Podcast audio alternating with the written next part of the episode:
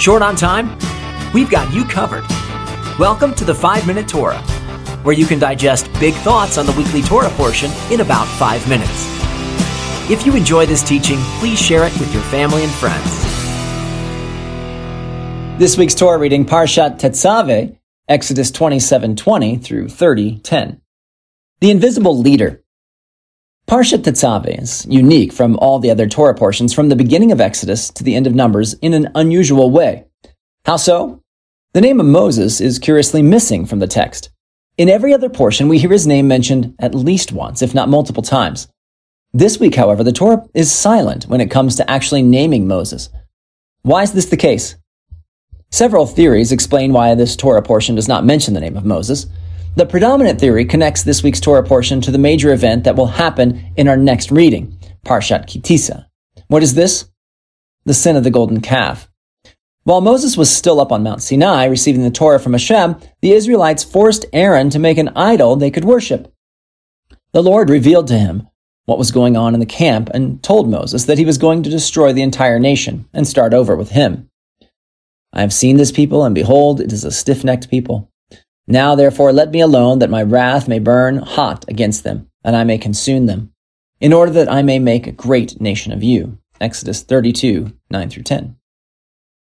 Moses quickly made his way down the mountain to intervene on behalf of the children of Israel. He pleaded with the Lord to not destroy them. He went so far as saying that if Hashem blotted them out, then his name should be blotted out also. Alas, this people has sinned a great sin, they have made for themselves gods of gold. But now, if you will forgive their sin, but if not, please blot me out of your book that you have written. Exodus 32, 31 through 32. Moses stood up for the children of Israel. He was even willing to give up his own life on their behalf.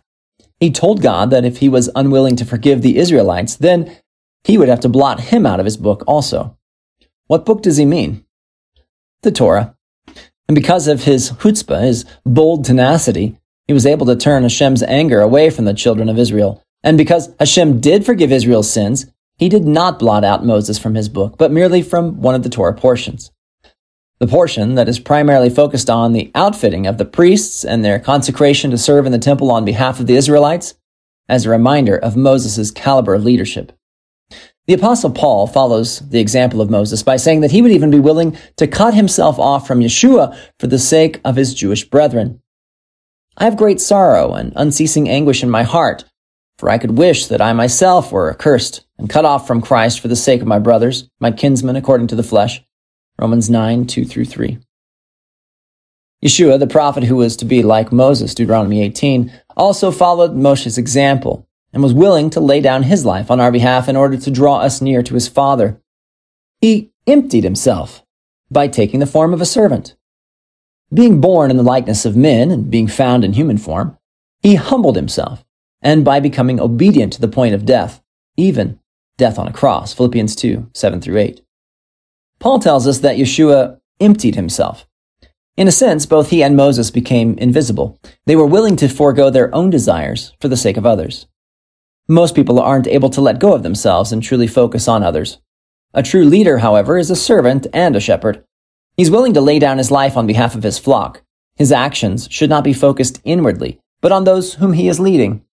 Yeshua told his disciples, For even the Son of Man came not to be served, but to serve, and to give his life as a ransom for many. Mark 10, 45. Both Moses and Yeshua exhibited this trait by being willing to lay down their lives for the flock of Israel. A true leader is willing to do the same. Are you enjoying the 5 Minute Torah podcast? Want to share these 5 minutes of Torah with others? Please help spread the word by liking, sharing, and reviewing this podcast. You can also grab the printed version of Volume 1 or Volume 2 from Amazon. Perfect as a gift or for your Shabbat table. 5 Minute Torah. We've got you covered.